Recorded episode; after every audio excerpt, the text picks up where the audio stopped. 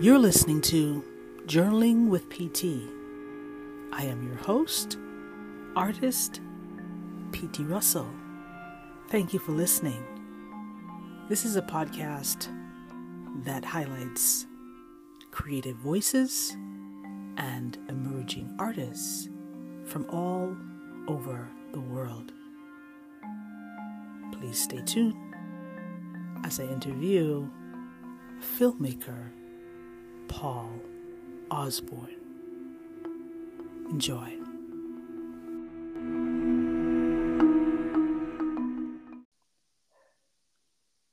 Welcome to the Journaling with PT podcast. So happy to have you here today. And I have a wonderful guest. Filmmaker Paul Osborne is joining us.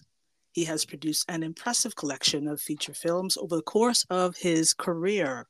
His titles include Cruel Hearts, Favor, a documentary called Official Rejection, and more recently, the black comedy Fluorescent Beast. Paul, welcome to the podcast. Hi, thanks for having me. this is awesome. Love the intro. yes, thank you for your patience. And it's great having you here. It's an honor. I am a fan of film, and I know those who are listening who may be creatives and emerging artists and just lovers of art in general who will be listening and wanting to know more about the production of film. And so, what have you seen recently, Paul? What have I seen recently? Yeah. Uh, well, I, I, I saw a couple really good movies. I saw The Holdovers finally, which is uh, I thought was pretty terrific, um, mm-hmm. which just swept the Golden Globes. Well, not an entire sweep, but a pretty good, solid sweep. Um, uh, I saw American Fiction with Jeffrey Wright, which is terrific. Um, yeah, I just seen a you know a, a few good. I saw um, Are You There, God? It's Me, Margaret, which I was surprised at how good that film was, and no one's really talking about it for awards, but I mean, it's a really well made, well acted, uh, unusually strong movie for a coming of age film. Um, mm. So yeah, I mean, I've I've seen a few good things recently, but it's award season. All you know, all the they're holding back all the really good stuff till now. So I am in the Writers Guild, so I get all the screeners. So I'm oh. kind of powering through them. I'm, I'm, looking forward to seeing Poor Things, which is the new Emma Stone. Oh, I movie. heard a lot about that. Yeah, which um, I'm in London right now and opens here on Friday. So I'm hoping to mm. catch it this weekend. Yeah, Emma Stone recently won a Golden Globe for Best yeah. Actress in yeah. a comedy musical, I believe. The category yeah. Yeah. Yeah, and so that's great. I've heard a lot of things. I haven't seen it yet, but looking forward to it most definitely. Fun but, fact um, mm-hmm. Patrick Day, who's been in three of my films, uh-huh. is also an acting coach, and he coached Emma Stone. Oh, isn't that something? Yeah. Wow. He's really good, though. He is really good. Um, He's Emma Stone good. I like that. I like that. He is an excellent actor from what I've seen. I, I, I agree. That's why I keep bringing him back. Yeah, I don't blame you. When you find gold, you stick with it. well, it's funny. I, I, um, we're talking about pa- Patrick Day. Has been he's been acting for a long time. Mm-hmm. Uh, he, if you've ever seen um, Ernest Goes to Camp, yes, he's the main kid in Ernest Goes to Camp. Oh so no way! everybody watching, go, "Wait, what?" Go. It's been recently released on. I think it's back on Disney Plus. So go check it out. Ernest goes to camp. Patrick oh. Day.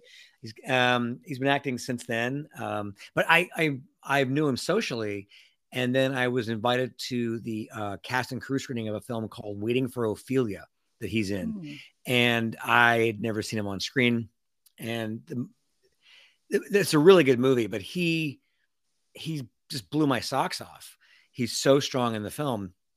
I was like, oh my god, I know this like you know Gene Hackman level, you know Lee J Cobb level uh, uh, actor just in my midst. Like, I'm like, I should, I gotta write something for him. So I was all like, oh, I'm gonna write something for you. and he was like, oh yeah, sure, kid. You know, like, like sure, sure, sure. Of course you are. And then, and then we did. And I wrote something for him. So uh, yeah yeah i i loved him in the films and anyone who's listening you have to check out the films okay especially favor that's my favorite anyway that's my oh, personal oh, favorite you. i think but, did, you, did you did you see favor on prime i saw favor on tubi actually okay favor yeah favor's on tubi uh, i think mm-hmm. cruel hearts is also on tubi um, which is you know, I mean, if you don't mind a few ads, it's free, so free is always good. Yes, I, and I'm sure they will check it out. Uh, who's listening? That'd be great. You don't want to miss out on the wonderful goodies in both films, at least uh, that are readily available. Uh, awesome. Yeah. So, Paul, can you recall when your passion for for filmmaking began? Was there a defining moment or? Uh, birth. I like that. kind of always knew. Uh, I always knew one. I mean, ever since I can remember, I wanted to be uh, in the pictures, kid. Um, but when I was younger, when I was really small, I really wanted I wanted to be an actor because mm. that's when you're little. That's who you see doing all the things, mm-hmm. you know. And when I got a little older, uh, I realized, oh, actually, they're not just making this up as they go along. There, there's a script and there's a director and there's a you know and the shots are being selected by someone that's not necessarily the actor. And so um, I realized that I wanted to be the one telling the story behind the camera. Uh, pretty early on. Also, I sucked as an actor. Uh, oh. there's that. Um, I doubt that. Well, no, you doubt it all you like. It's true. Um, and I and I have a I'm I'm kind of brain is wired to write. I would, you know, write all the time. So I'm like, well, this makes more sense. Um, no, I auditioned for Danny in The Shining when I was a kid. I had Did a, you? Uh, wow, that yeah, go. Yeah. Oh my goodness. If you see the if you see the the, the documentary Film Worker, which is about. Leon Vitali, who was uh, Kubrick's right hand man, um, he was he talks about going to Denver and interviewing, you know, doing screen tests for all these kids for Danny because they wanted kids that were from the region. And I remember meeting him as a kid. Wow. and going, oh yeah, this English guy, and um, and having the screen test and the whole bit. And then when I saw the doc, I'm like, that was that's the guy. That's yeah, him. That, I met. That must Leon have been a great experience, though. Uh, yeah, it's well. I mean, I totally, I totally botched the, the I botched okay. it. Um, but I, I, at least I have the, you know, I can say a Kubrick saw me and went, no. That's oh. uh I guess that's that's flying pretty high. I like it. Yeah. Get in front of yeah. Kubrick's eyes, even for a no, it's pretty it, good. Yes. Yeah. And I'm sure there was something that you might have learned from that experience, possibly. Um, more so now. I mean, more about the nature of acting because mm-hmm. I I knew I was. My mom had read the book. Well, she'd read. I think she'd read Carrie, Stephen King's first book, and then when I got the audition, she read the second book because she loves Stephen King and she was like, "Look, it's you know, it's a, it's a, I, it's a haunted house movie. It's about a haunted hotel." And she kind of gave me the rundown in kid terms of what the movie was about, what the script, what the book was about, what the movie would be about. And so I knew it was scary, haunted hotel, ghosts, mm-hmm. and I was like any other kid, you know, hiding under my sheets, afraid of the dark, you know, all flashlight the, all the things every kid does. so, but I thought, oh man, I I can't I can't, you know, let them know that I'm afraid of the dark because then they won't hire me because they're going to be filming in the dark. I don't know why I mm-hmm. thought they'd be filming in the dark. It's ridiculous. You can't film in the dark, but I'm a kid. So I figured they're going to put me in a scary room, turn the lights off, and I, I'm supposed to act scared. So I shouldn't actually be scared. You know, does that make sense? Like, yeah, yeah, yeah. In yeah. terms, like, if you know anything about acting at all, you mm-hmm. know that you want to be scared. You want to, yes, I'm terrified of the dark. I want to channel those emotions and you want to pull from that well. But I was like, I'm going to not be afraid so I can be on set and not be a problem and do the acting. So, so he was trying to provoke a fear, a scare out of me. Like, what scares you? Trying to get me to talk about what scares me to elicit a, at least some kind of a fear response. They can see, you know, they could, you know, get me to act. And right, uh, and of course I was brave. Nope, nothing scares me. I was ball brave faced about it. So at the time I that's so cute really think about it. I know it's sad but cute. But now that I understand how acting works, like oh no, you I should have absolutely gone the other way and dove into it and let him frighten me and showed him what I can do. And mm-hmm. yeah, but you know, so yeah, but as an adult now, knowing how acting a better idea of how acting actually works and having directed actors. yes. Have you directed kids I, yet? I, I, have directed. I've directed kids. It's you have to kind of. um I mean, it depends on the kid. Some kids you right, can talk right. to like adults, and they're great. Other kids, you have to kind of lead them and kind of, you know, you have to kind of um create a different sort of environment. You know, mm-hmm. something a little looser where they're allowed to kind of be more themselves and and uh, you know, but yeah, kids are, you know, the nice thing is that with kids, you don't really have to talk down to them. They understand what you're, what you're doing. You just have to kind of be frank with them in a different way. And when they're kid actors, you can talk to them like they're adults most of the time. You know, um, you can pretty much say, I want this, I want this. They go, okay. You know. Yeah, that's great. I, it's a lot of good goodies I wasn't expecting about you and acting. That's awesome. well, there you go. Well, I mean, I, you have to know you don't have to be good at acting, but you have to understand how actors work in order to direct actors well, which really honestly is get out of their way. yeah, like, but that was when you were a kid. Would you revisit it in the future, do you think? What do you mean? Oh, acting? acting yeah. Uh, Directing uh, yourself. Probably not. I'm a good I'm a ham. I'm a good ham. Okay. But I'm not really a, a good actor. Okay. Um, I lack the uh, ability to because when you're acting, at least for screen actors, mm-hmm. it really is this, this double um, walk. Is you have to, you know, forget about the cameras, forget about the mics, forget about the fakeness, and get into the head of the character and what they want and what they're doing and where they're going. And you have to kind of, you know, make it as real for yourself as possible. You have to kind of believe the lie but at the same time you have to be 100% aware mm. of your marks and that you've pre-memorized lines and where the camera is and where your light you have to do both things simultaneously forget all that stuff and remember it at the same time. And that requires an i think an incredible level of focus um, and why it's such a skill. Um, you know w- if you're working with a first time actor or non-professional actor the way to kind of get around that is to not have them memorize lines, is to allow them to, to give them an intention, mm-hmm. basically what you want to say, but allow them to put it in their own words and not worry about the blocking, let them kind of be loose because then they're not thinking about that stuff and they can let go and respond more to the other scene partner. But if you have a, a trained actor who's hitting their marks and doing their lines, I mean, they have to remember, they have to hear something they've heard 130 times as if they're hearing it for the first time, res- react to it honestly, respond to it honestly, but with a line they pre-memorized, all right. the, all the while making sure they're standing where the tape X is, so they're in focus, and also making sure they've turned their head right enough to the camera to play it. Like it's it's really challenging, and, and the and, you know little thing. There's a great. Um, I think often mocked mm-hmm. YouTube video with uh, Michael Caine describing how film acting works and like how you you know where your eye line should go and how you look at one actor's eye and all these little technical things and film acting is particularly technical. So oh. i'm happy to be behind the camera and tell someone else how to do it. And i'm happy to, to have you to learn all of these little tidbits because this is i don't you don't get you don't often get this perspective uh, you know, us as lay people, yes, I'm an artist, but not a, a, photographer or a filmographer or anything like that. So this is just.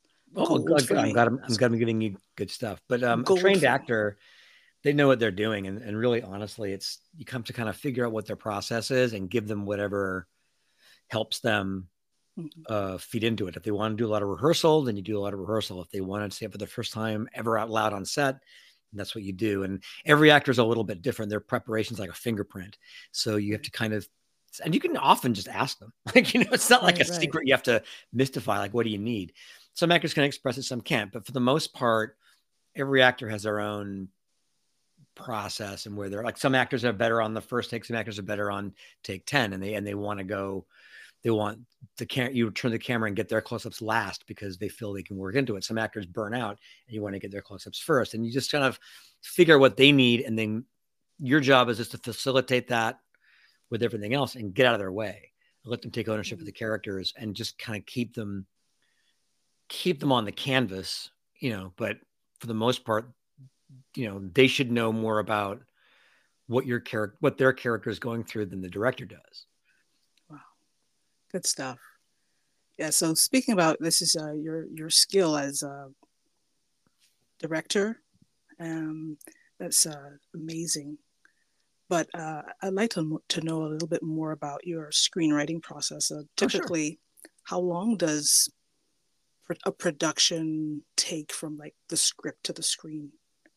Uh, wow. Well, I mean, it for me it takes a while mm-hmm. because I don't I don't have material come to me. I write my own material. so that's I, I mm-hmm. I I create my own stuff. So that's that adds a fairly you know a lengthy part of the process finding and i write usually i'll write up i tend to get into a burst and write a bunch of scripts and like over a period of eight months or whatever a year and then i this one that like okay this is the one i think that i've invested enough that i'm gonna next spend the next couple more years making it and the other ones are you know so someone wants to buy them they're for sale i'm in the writers guild um but uh um the production can take a while, especially on, I mean, an independent production on a low budget. It's, it's all, it's all, it, you know, me and my, my wife who's my producing partner. It's all us. So it's conception, fundraising, setting it up, pre-production, production, post-production. Um, it can take a while. It can take, it can take a few years. Yeah, for sure. Hmm. So, and, and often we don't start the next one until the first one's at least as a movie completed, if not, you know, in distribution, because, you know, once the film's done, there's, you know, getting involved with the marketing and getting involved with, you know, festivals and getting involved with um, seeking distribution, which on Fluorescent Beasts, what we're doing right now, we're seeking distribution. We're talking to distributors uh, and taking meetings and working how that's going to work. And then once we sign with them, then we have to prep deliverables and then go through that whole process. And then there's promoting it before it comes out. And all of this stuff takes up your bandwidth. So if we had a, a bigger company or more money, we could stack these a little bit better, but we don't. So it does take a little while to get them done. And it's, it's actually, honestly, it's bit frustrating to not be able mm-hmm. to, to make more movies more rapidly. Um, I suppose if I didn't care about the quality of them, turn them out a lot faster. You know, but I'm sitting here obsessing about things. We see months. too many of those ones. We don't need to see any more of those ones. We, just, you want to enjoy yours. I just feel like if it's something much. that, you know, if I know it's not right, I, I, got to kind of keep going, you know. Mm-hmm. And when you're making, when you're raising your money, writing your own scripts, and, and there's no distributor lined up, you kind of don't have a, a deadline. To, and you always should set deadlines for yourself, but they're, they're unfortunately they, they're mobile they move um, when you don't when you don't have you know um, we don't have a firm release date yeah and many listeners may not be familiar with what an independent film is and the disparity between that and a big budget film would you mind explaining a little bit more well yeah sure so um, an uh, independent film simply means a film made outside of an established motion picture company, like a studio. So, um, and you'll find that you'll find it bastardized a lot. I think in the early '90s, when Sundance took off, a, a bunch of uh, up and coming, well, it was really it was the Weinstein's. they hmm. they were the ones who said, "Look, hey, we have this up and coming small mini studio, and we can." make movies, but we can also acquire movies. And oh, look, it's a festival where all these smaller budget films are coming out, and we can acquire a bunch of them, and and and it's cheap to cheap to acquire. They're cheaply made, and they're you know, and we can have them right away, and we can we can you know get them out into the world, and we can make a story out of the fact that we discovered this movie and use that to promote it. And that made Sundance a hit, and that made that created this indie feeding frenzy, hmm. and the studios realized, oh, that's a great way to market films. So they started taking films that that were less obviously commercial that they'd made, like awards type films, and they would premiere them at Sundance and call them indie. They're not actually indie. Indie literally means a film made independently of the established system. Right. So um, there's different kinds of indies. There are indie companies that are are smaller and don't have a lot of um, you don't have any ties to the big studios or or distribution is smaller or not lined up and they'll go out with those. They'll they'll make films on a regular basis, but they have a lot of money coming in. Or you have the more what I do, which is the an actually independent filmmaker. I have a company, but I don't.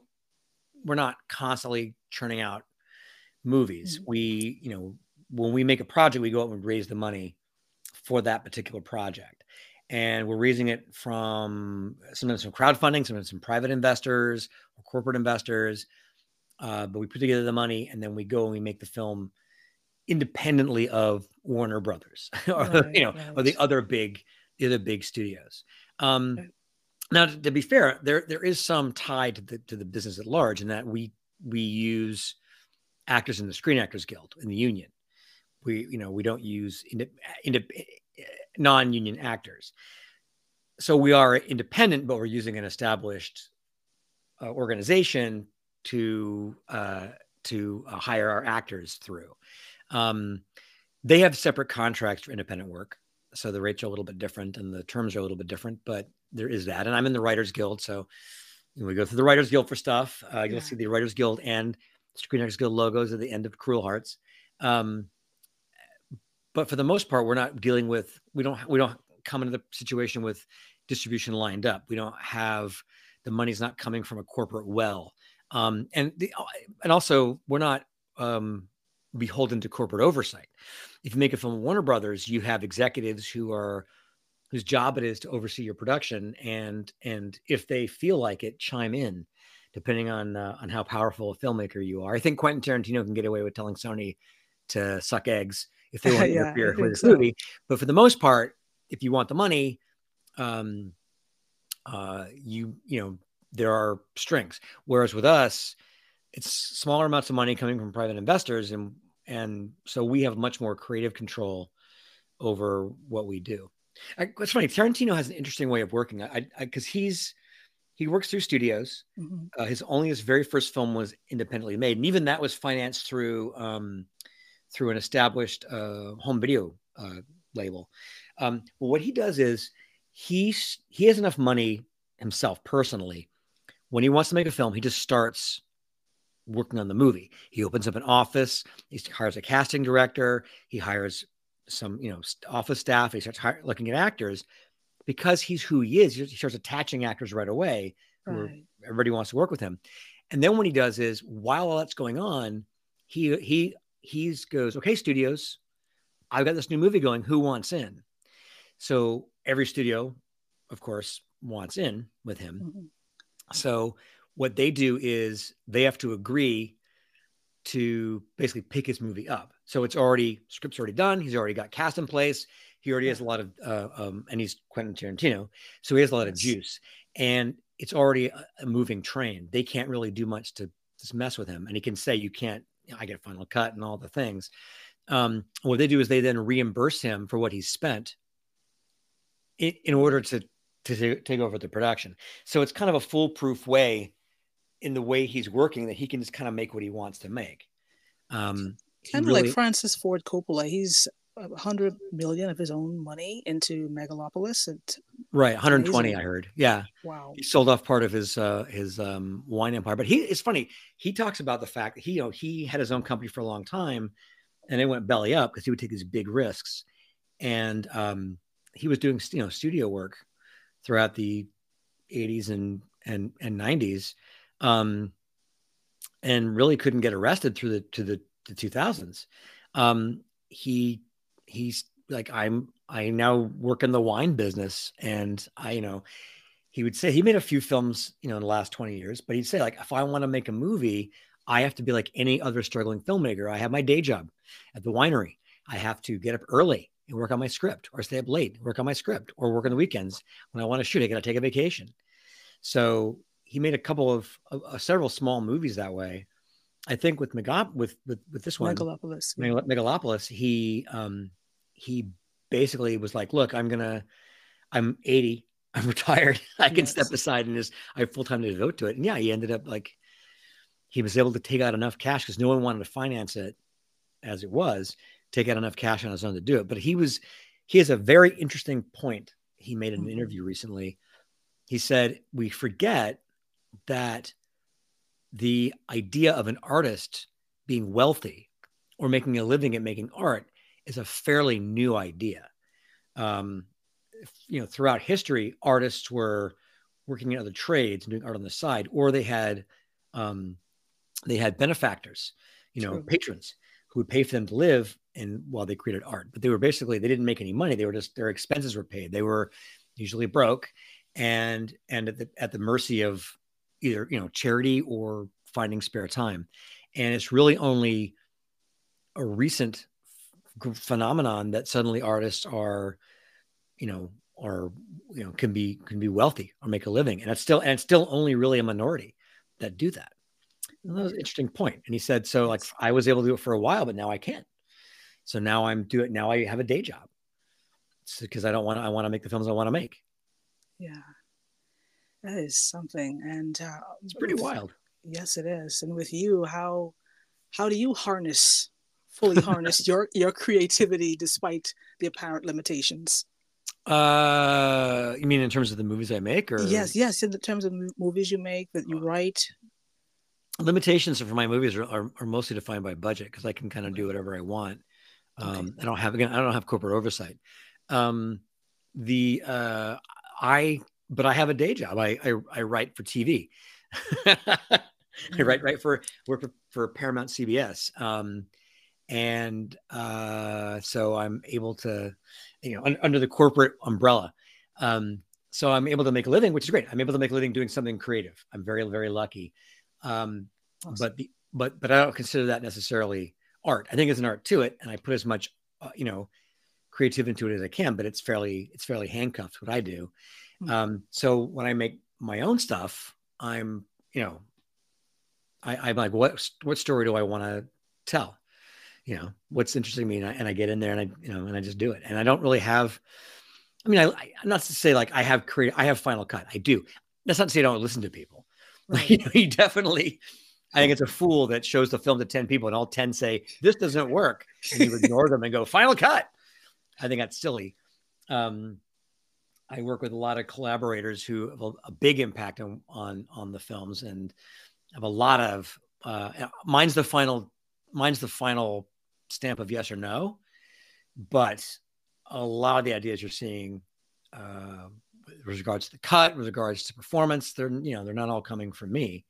Um, they're coming from you know team of artists I work with, actors, producers, cinematographers, uh, production designers, uh, you know, everybody all the way down.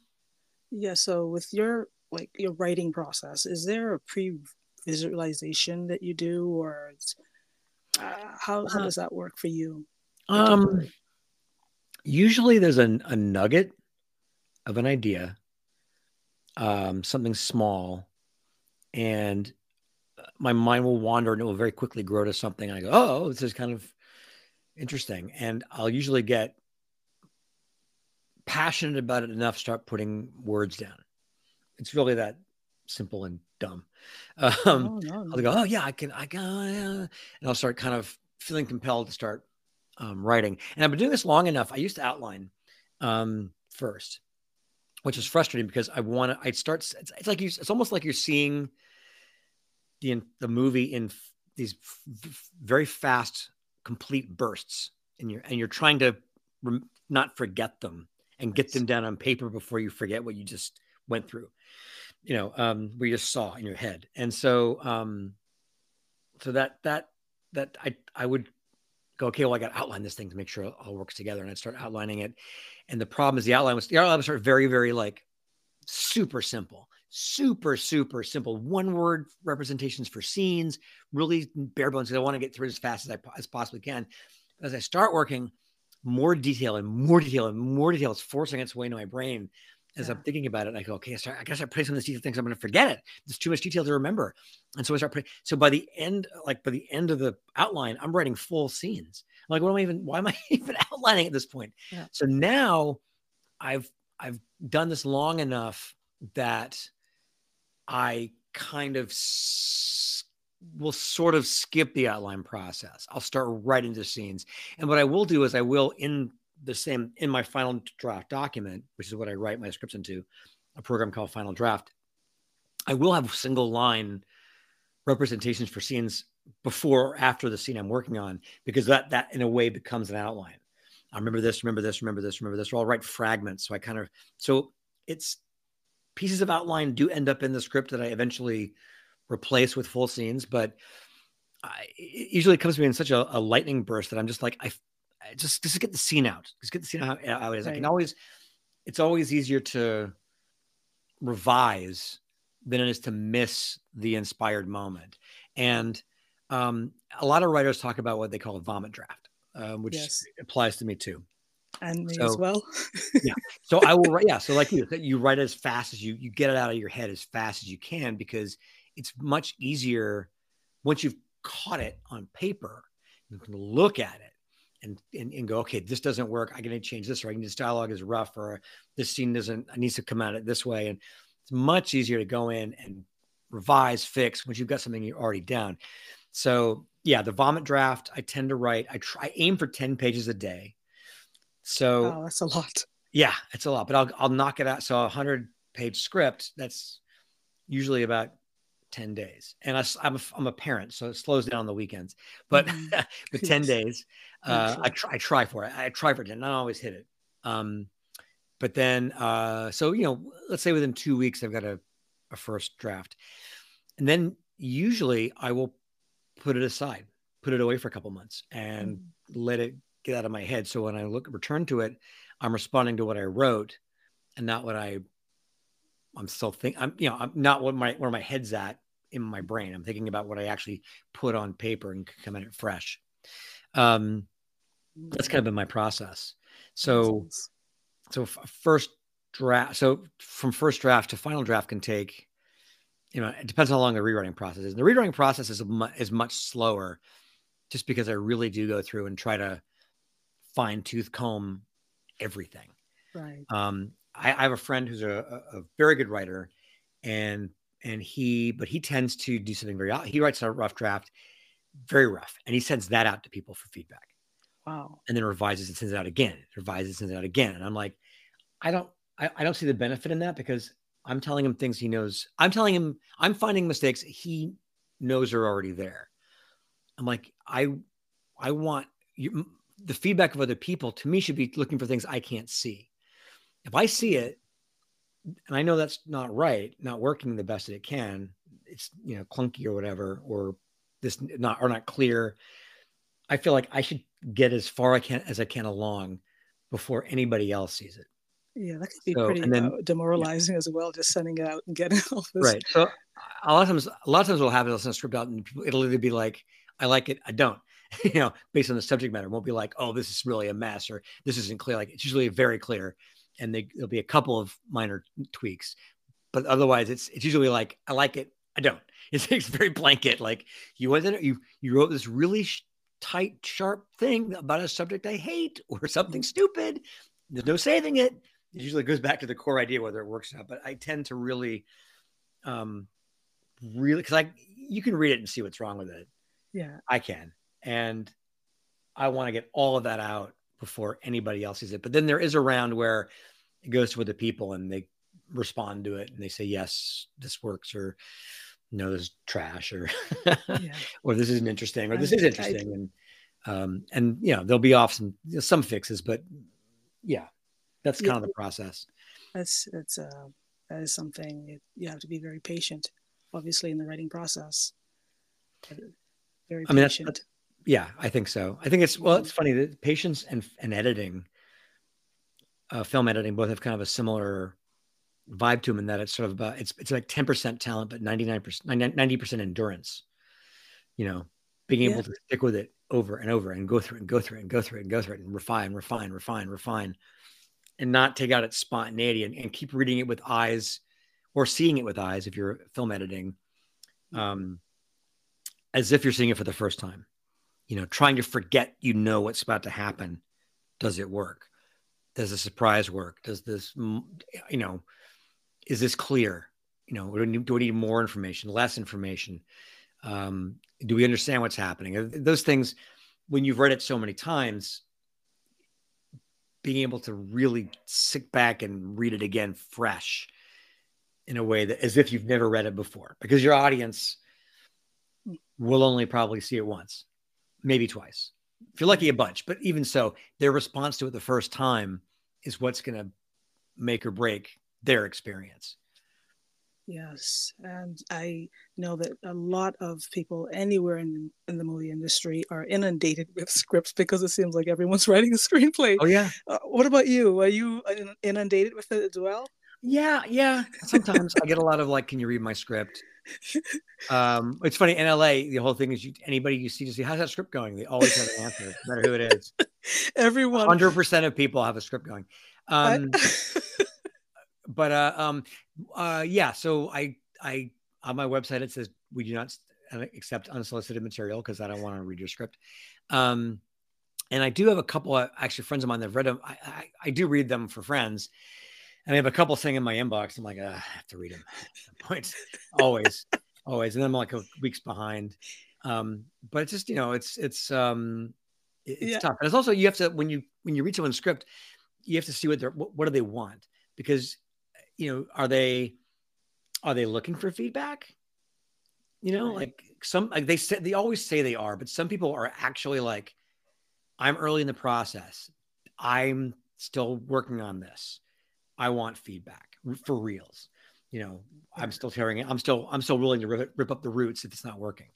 Work other on people, your screenplay before you pass it onto the bathroom well, stall. well, no, but like like other people, other people are like they they feel it's done, and they mm-hmm. want to show it off, and they want you to read it, or they want or they want you to read it because they think you might be interested in working on it, or they think you can pass it to somebody, and that's a very different experience. I don't tend to do those because I'm not probably unless I'm being offered something, I'm not going to read it to direct. I'm not just going to assume, um, or you know, and the if I'm if it's I don't who am I going to pass it to that I wouldn't you know like mm-hmm. pass them if they say specifically like hey can you read this for to see if any actors you know might think it's good that's something different but you know um if it's just to show it off like why am I reading it make the movie and let me let me see it. But it just depends you know and, and same with with watching people's cuts in movies.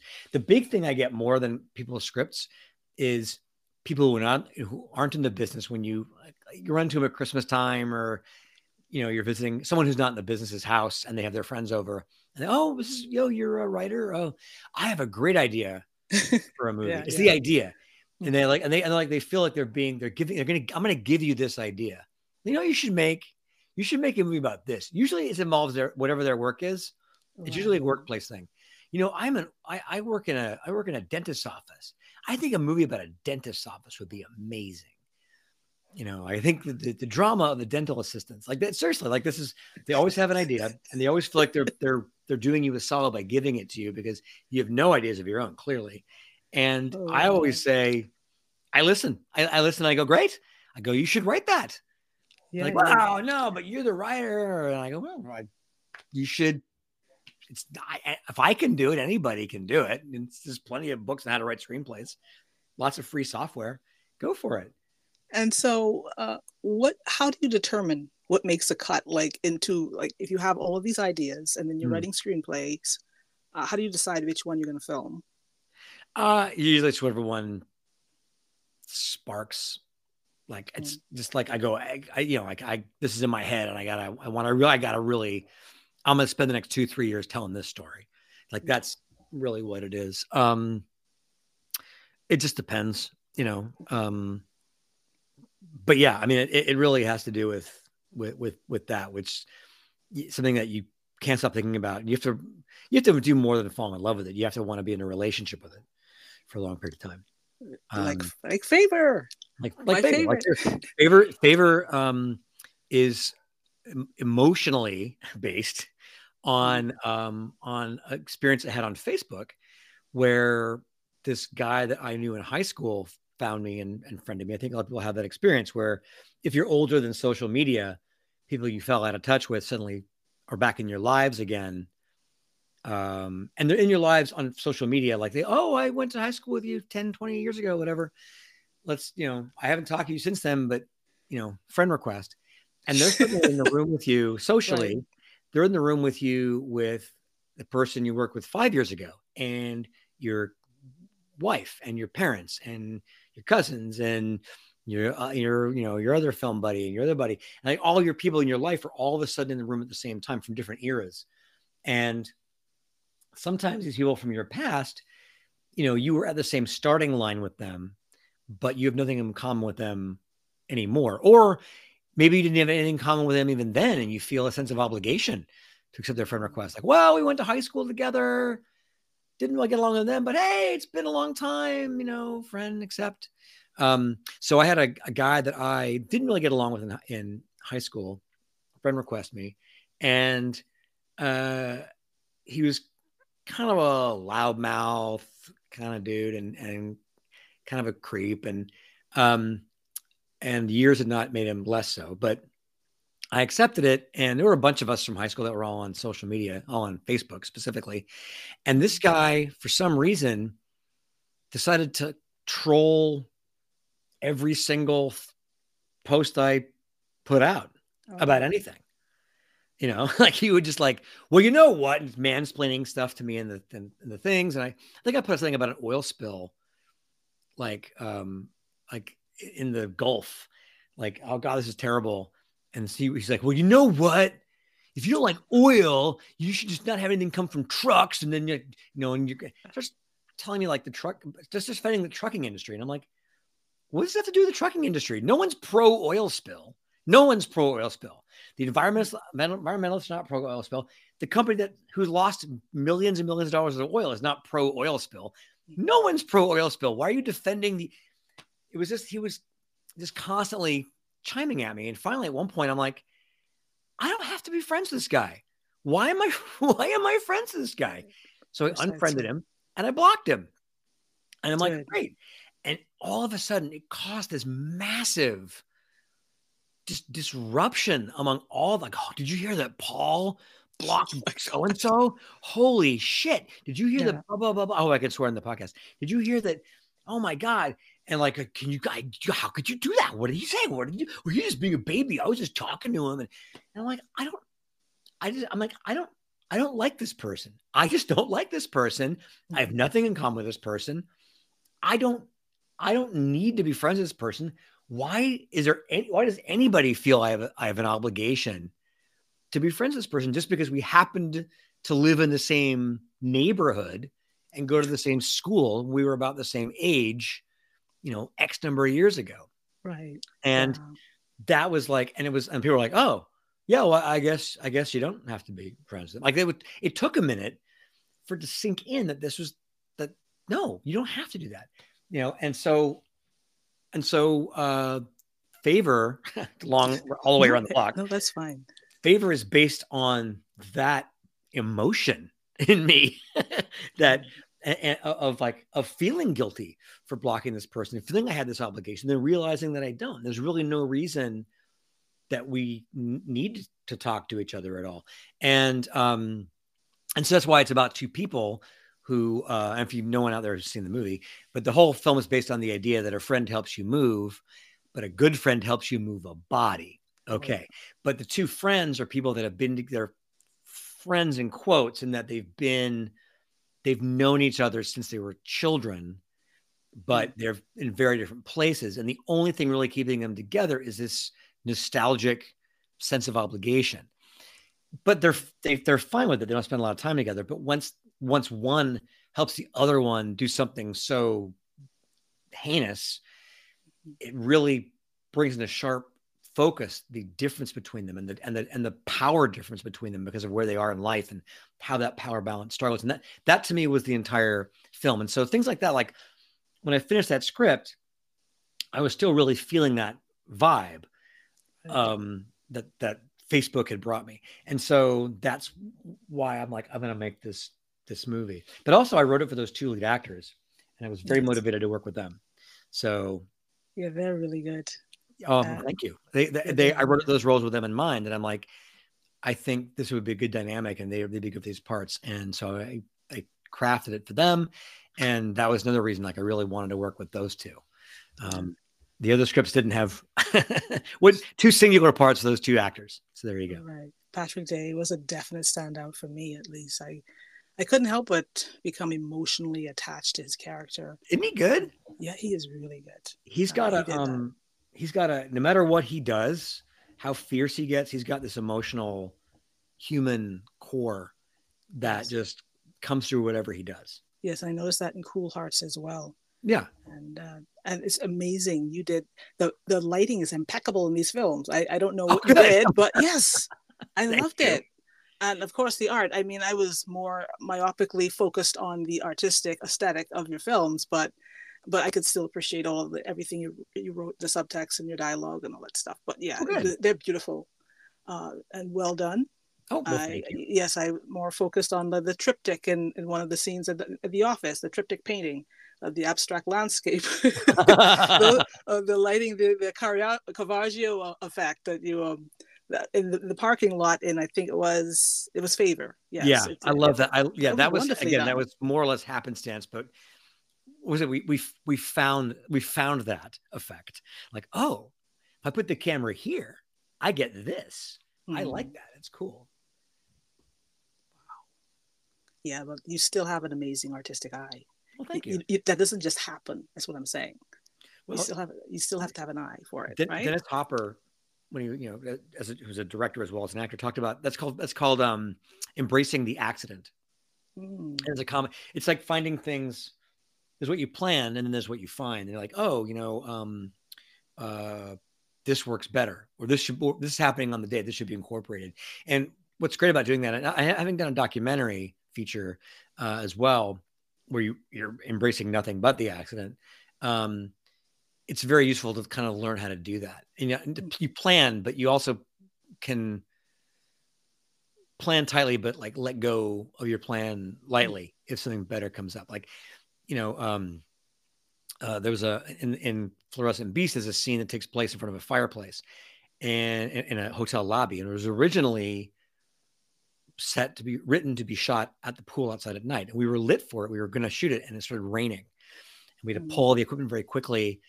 and that was our night to shoot. We're like, oh, we gotta we gotta film this. So we literally looked around the hotel that we were shooting in and said, well, we can, the lobby will work. And we ended up with this great looking scene, which when you see the movie, it's um there's we were able able to basically place the actors in front of this roaring fireplace. it's really awesome. Yeah, um, and it. it's much more dynamic than than what was written. And just again, we you know, hotel lobby permission is much harder to get than hotel pool permission, but whatever reason they gave it to us. So, but yeah, you, hmm. you, you find things, you find things on the day. Um, that, that scene in that parking lot, we didn't have a lot of ways to really af- affect the lighting that was there. We can mm-hmm. enhance it. We could go with it. So we, so we, but yeah, like we found ways to shoot it that I think were really cool.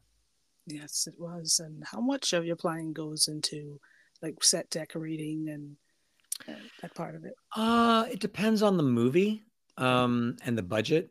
Uh, on Fluorescent Beast, we put a lot more into it. Usually, a lot of it is oh. on our budget, moving into a location and using what's there, and you really where you take away uh, things and add them. Uh, on on Fluorescent Beast because it takes it, it's more surreal. It takes place in kind of an alternate reality a little bit, so we had a, we had to have a lot more control, and we were a lot more focused on um, like not showing corporate logos because we wanted mm. to put our own corporate logos in because this doesn't take place in a world where any of the corporations you know exist. And we had a color science that went with the actors, with the characters. Um, our lead actor, his color was blue. And so he wore a blue shirt and he had blue jeans and his coffee cup was blue and his pens were blue and everything was, you know, around him was blue. His his the corporate his corporate people there that he works for, their key color is red.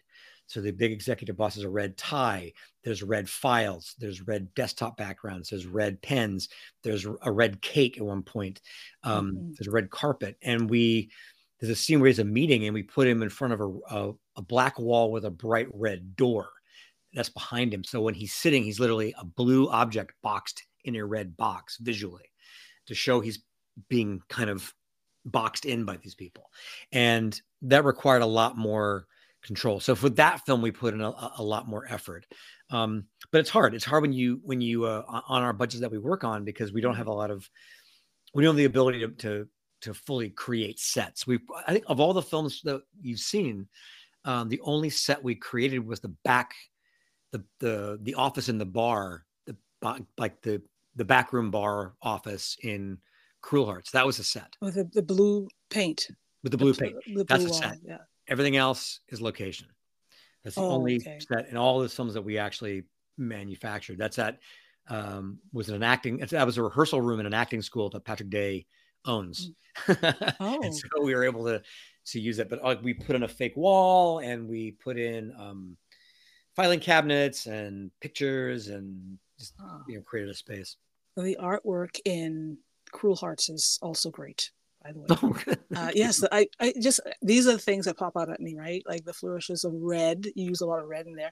I think there was a scene where there was a a back alley. Is it a wall, a door that was red, like brick? Mhm. Uh, the blue room, of course. His purple shirt, I love that. these are the Right. things that pop out. So the wardrobe is, is something that was eye catching as well. Okay. Um, yeah, you can see th- that's like one of the best looking bars I've seen on screen. I oh, yeah, say. it's a Skinny's bar in North Hollywood, like in California. Oh, oh, okay. Anybody wants to go there? Skinny's. Yeah, It's on uh, Lankershim, I believe. and that is uh, that caught my attention right away because it was it starts with these two guys sitting at the bar, and then the one um, guy tells uh, the, the the bar owner that he slept with his wife. That's how it started, and I was like, oh Yeah. boy, this is going to be something. yeah, that was the whole idea. Is that, uh, and that's why we sh- we shot that scene. It's in one take, one shot. That whole opening, like first three or four minutes, Mm, and we just wanted to, because I feel like if you if you do it with cuts, Mhm. I feel like you can. There's there's some artifice of cinema there. You know, you have a little bit of, you know, uh, a little bit of unreality to it. I felt like if if I placed the camera like you were sitting across the bar with no cuts, this just transpired. It'd be almost like you're in the bar while it's happening, and you'd be like, because you had that reaction, like, what what did he say? Did he say he slept with his wife? What? And it starts, you know, it eventually yeah. it starts getting violent, and you're like, you're just because you're watching it from one fixed angle with no Mhm. cuts, you there's no escape yes, it's you immersive. know, you're just yeah, you're like, oh fuck, like it's actually happening. Sorry, I'm swearing on your podcast more, but it's like it's actually happening in front of you, and you can't, you can't, you know, You're allowed can't- one f bomb. That's it. Thank you. Okay, Quota's you up. can't, you but like, you, if it's happening in front of you, there's no, Mhm. you can't es- escape. So that was kind of the idea behind the way we shot that. In that, it, that it's just, it was originally longer. It was originally like seven minutes. We we brought it down a couple of minutes, um, to just try to. It was it was it was it was a bit initially too long, and it went on too long. Um, but uh, yeah, I'm glad that you you like that. That's the idea is to yes. just throw you right in with that one and not give you a chance to get out of it. yeah there's just it's just great and like i said the lighting everything is so crisp and clear Oh, and un- unlike so many other independent films i see on tv and oth- okay it stands out. So The I the mud look, yeah. yes i really want people to see these films and the beauty of the films especially the art lovers because you will enjoy them. They are works of art at least to me. I'm sure all this will agree and i'm sure you agree. I that's the intent. Yes, and so I can't wait to see Fluorescent Beast. And oh yeah, we're we're winding down. we're winding down. Um, so in closing, uh, what's in the pipeline for Sir Paul Osborne? Well, uh, Fluorescent Beast needs to get distributed. Working on that right now. It's on the Mhm. festival circuit. Um, and um, we are, I'm working, I'm writing, and I'm, I just moved to London. And so I want to write something in London. it takes place in London. Um, I'm not sure what, but I, I've got a couple ideas mulling around. But I like the I like the idea of shooting. I live in kind of this uh, weird little neighborhood called Acton, which is between Chiswick, which is a high end like hoity-toity place, very nice, and um, and Shepherd's Bush, which is where the BBC used to be, and Hammersmith, which is kind of the, the Hollywood of of London. And I kind of want to. It's kind of this strange little connective tissue neighborhood, and I feel like it's not really been exploited on camera before. Um, and because I'm a local, and London is like living in New York, it's very you're very neighborhood centric. So I know a lot of the local businesses and the business owners. I'm like, I kind of would like to make something that feels grounded in the neighborhood, you know, Right. uh, has some has some some real texture to it, and I feel like if I'm being, I don't know, I I, I feel like it hasn't been exploited on camera. It'd be fun to make something that feels really lived in in the neighborhood, right. if that makes Oh, sense. that sounds That's not what the story is. That's the setting. Oh, that sounds good though, because I know that uh, in England it's beautiful there. Yeah, it's just well, it's just, I mean, to my American eye, it's everywhere you go. It's like, oh my god, Mhm. this thing's am- you know, there's a restaurant in Chiswick, like 20 minute walk from here. That's like going to be 500 years old in a couple years. It's insane. It's absolutely insane. Yeah. And it's like, wow, what? So yeah, I just, I mean, maybe it's me because I live here and I'm like, I want to, I want to get it on camera, but yeah, I just feel like a lot, like it's a, a really great restaurant uh, a few blocks from here called More Munchies. What's that? It's it's a little little hole in the wall. The guy who owns it's a real character. I'm like, again, it's not a story, but that's a, a setting. Like, like I want to shoot something there. Yeah. I want to capture that. It's just got it's an unusual texture. It's an unusual place. I want to put him in the movie playing himself. Yeah. And give him a piece of it, just not as a major character, but just yes, let him be part of it and and, and make something that feels much more lived. In. And then some of these yeah. buildings are like characters in your in your movie. Absolutely. Yeah, yeah. I want something that's, that captures the character of. I can't wait. well, I gotta, I gotta, I got to come with what happens. well, that'll come. That'll come. Maybe you'll have a fever dream like James Cameron or something. We'll see. I would love to have a fever dream like James Cameron. but you never know what's going to happen, right? We, we, we, don't know. No, no, it comes out. It comes out. It comes out of my my butt. Yeah. From my head, something somewhere, somewhere. If this comes out of me, so we'll see. And where can folks find you, Paul? Uh, you can find me on all the socials. I'm Paul Makes Movies on everything. So I'm on Twitter. Yes, I still call it Twitter. I'm on Facebook. I'm on um, Instagram as Paul Makes Movies. I'm on Blue Sky as Paul Makes Movies. I'm on Threads as Paul Makes Movies. Um, our website is uh, conspicuouspictures.com. And if you go there, you can find access to where all the films are, links to everything, including where Fluorescent Beasts screenings will be. Um, we just put the new one up there yesterday. Uh, it's screening in San Francisco um, uh, next month. And um, yeah, yeah, that's where I'm at. That is great. And it was an absolute pleasure having you on the podcast. Oh, thank you so much. Today. It was great doing it. Thank you for having me. It's, it's so much fun. And I would love to have you back. We, well, we, I, we can do something. Me, I would yeah, love to come. We can maybe do some Hitchcock or something, uh, top five Hitchcock, or maybe a deep oh, dive oh, yeah. into Psycho or The Birds. Oh, or, I, I don't know, something. I will. I'm always up for something like that. If it's a movie, I never don't want to talk about movies. Yeah. It's disgusting. I want. we so. can do that in the interim until we wait for this new project. Okay. And then Great. the distribution, cool. all the you. good stuff. Excellent. Okay. Awesome. All the best. Uh, thank you so much.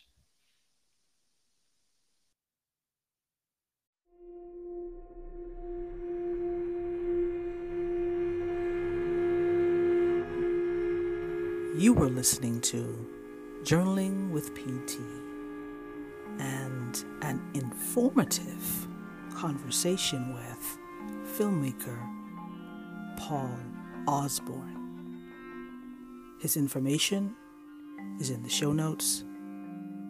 Check him out on the internet at conspicuouspictures.com. Follow the podcast.